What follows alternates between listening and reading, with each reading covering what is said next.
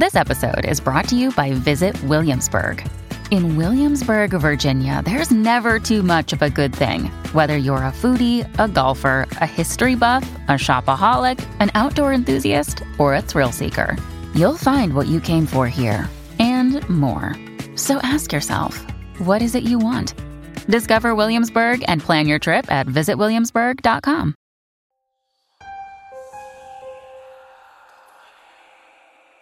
There are things in this world that science cannot explain. My name is Dr. Delbert East, and there are few people on this planet who could tell you more about just how accurate that statement is. Until recently, I was the acting caretaker of a secret repository of items both astonishingly supernatural and exceedingly dangerous. Following a betrayal by someone I trusted and an incursion by a dangerous cult, the repository has been sealed until further notice. In the meantime, I have been tasked by the head of the Lazarus Foundation to travel across the country in search of the answer to a decades old question. While the road ahead of me is long and unknown, somehow I know that one day it will lead me back to where the story all began. Back to the Scarab Archives.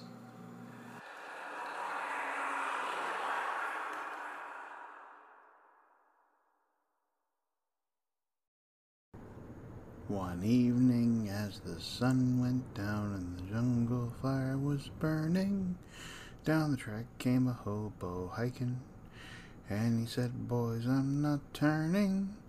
I'm heading for a land that's far away. With me, and you will see the big rock candy mountains. You know, we could always just turn on the radio. Nah, that just makes me sleepy.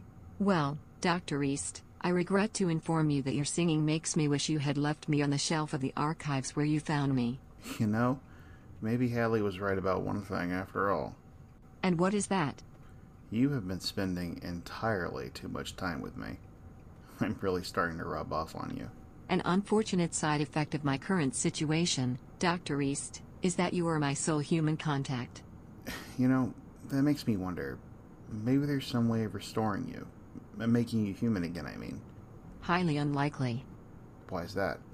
The factors that led to my current state of being would be nearly impossible to replicate. You would need access to at least 15 military grade processors, all of them circa 1999. And that is just the start.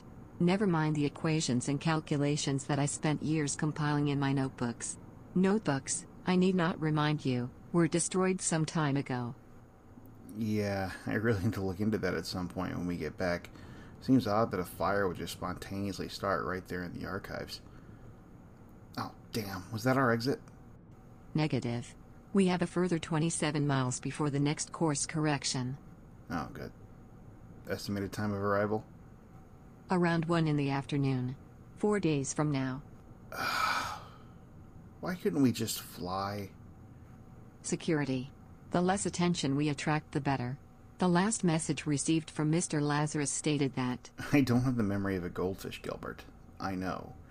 He thinks, the Order thinks, I'm dead. which keeps them off your trail while searching for Lazarus toys. Have you ever been to New Orleans, Gilbert? Before the, um, incident, I mean? I have not. I was never a fan of crowds. She's a crowded old city, all right. I only went the once for a school trip, and she certainly leaves an impression on you. So I understand. You know, maybe if we talk to this foreman, we can spend a few days looking around, seeing the sights, the French Quarter, the museums. Yes. So many things to see. With my lack of eyes. Yep, definitely spending too much time with me. And yet I know so little about you, Dr. East. You have access to my records, my degree, my accomplishments. I mean your history. Your life before the Lazarus Foundation. It's not much of a life, really, and I'd rather not talk about it. You not talk about something? Perhaps the incursion of the Order affected you more than we suspected. Ha ha, very funny. It's just. I don't know. No one's ever asked me about my life before the Foundation. Surely you had friends. Or coworkers who did not hate you, anyway. nice save. But no, the closest person I had to a friend ended up putting a bullet in me, as you'll recall. And me? What? Are we not friends? Thanks, Gilbert. I guess we are friends. All right, you want the life story? You got it. Anything will be better than the singing. So, where should I start? Well, I never knew my parents. They abandoned me in the hospital right after I was born. Uh, apparently, my mother fed me once, asked the nurses to take me away until my next feeding, and then she and my father just left. Their contact information entirely falsified. They just blown into town, dropped me off, and carried on their merry way. Not exactly what you'd call an auspicious start.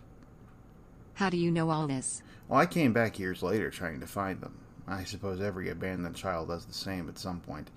We get the urge to find out where we came from, who we are. The hospital in which I was born was the end of that journey for me. My dead end. So you were abandoned. What then? I spent the first few years of my life in foster homes. I guess I was kind of a practice baby for couples. I don't know. In any case, I was finally adopted around the time of my fourth birthday. Daniel and Esther East. They were older, had been trying unsuccessfully for their own child for years. I was the last resort. Did they tell you that? Well, not in so many words, but I could always feel it, you know. That sense of resentment, not really belonging, of just being there. Where did you live? little town called Carey, Ohio, in uh, Wyandot County. Little nothing town, almost a village, really. All kinds of weird stuff happening. you know, maybe that's why I'm able to handle the stranger stuff that comes with this job so well. Did you have any friends? Not really. I've never really been a people person, not even when I was a kid. I always felt more comfortable with my books. The librarian was always nice to me, Mr. Boswick. I guess you could say that we were friends.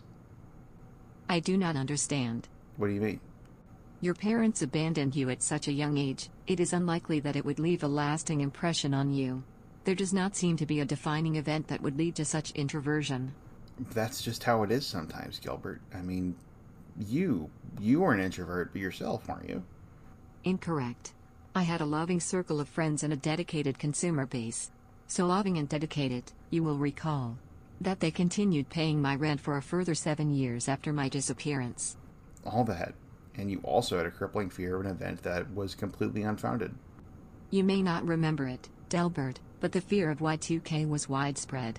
I was hardly the only one to. Don't call me that. What? Delbert. I hate that name.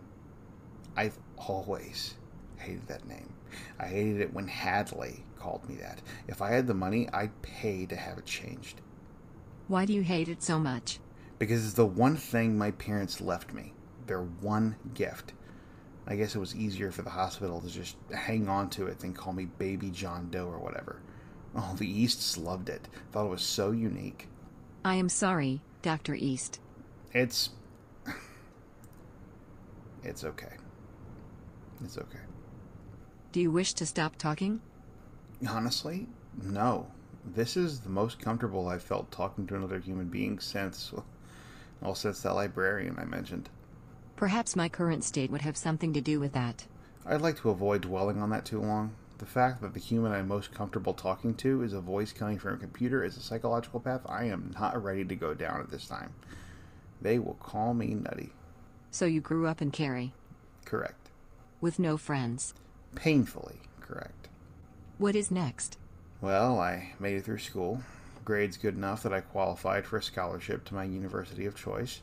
Were you elected to study Sumerian linguistics?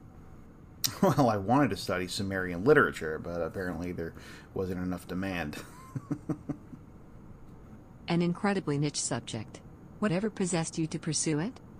Remember how I said all kinds of weird things happen in Carey? Yes.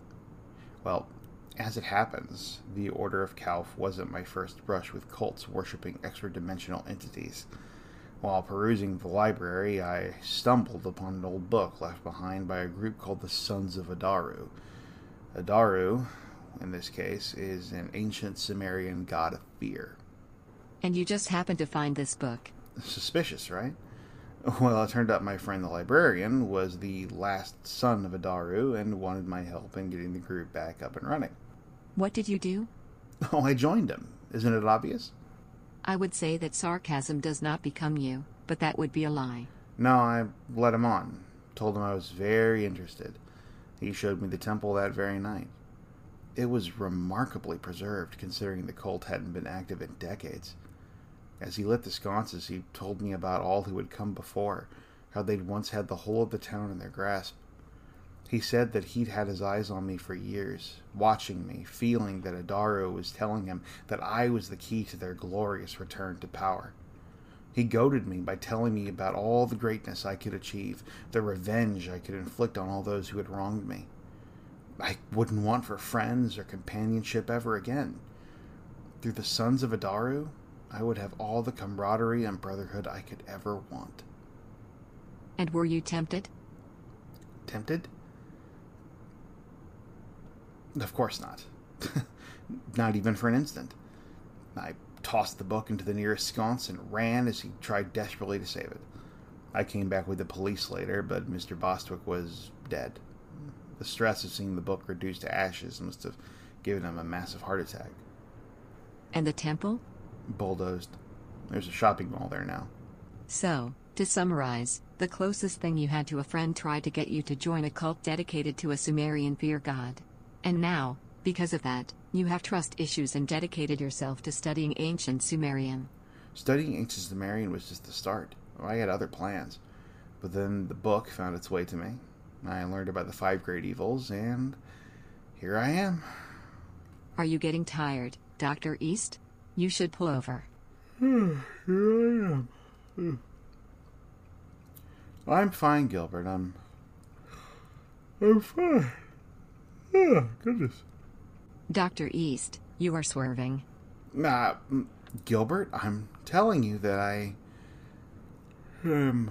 I'm fine. Just fine. Yeah, okay, maybe I need to pull over after all. What the hell? Weren't we just on the highway? Correct. Well, what happened? Unclear. But I would advise you to slow down. The speed limit here is 35. Gilbert, where the hell GPS are... is recalculating. Please stand by. Are those palm trees? But we were just in. Recalculation complete. Good. You will be pleased to know that we are now closer to our destination. That's great. I think. Um, how much closer exactly? A matter of hours. Gilbert, where are we? Exactly. We are currently approaching the city limits of Seaside, Florida. Florida? Indeed. We have somehow traveled nearly 1,000 miles in a matter of seconds. Gilbert? Yes, Dr. East? I don't think this is going to be a normal road trip. That has become quite clear, Dr. East.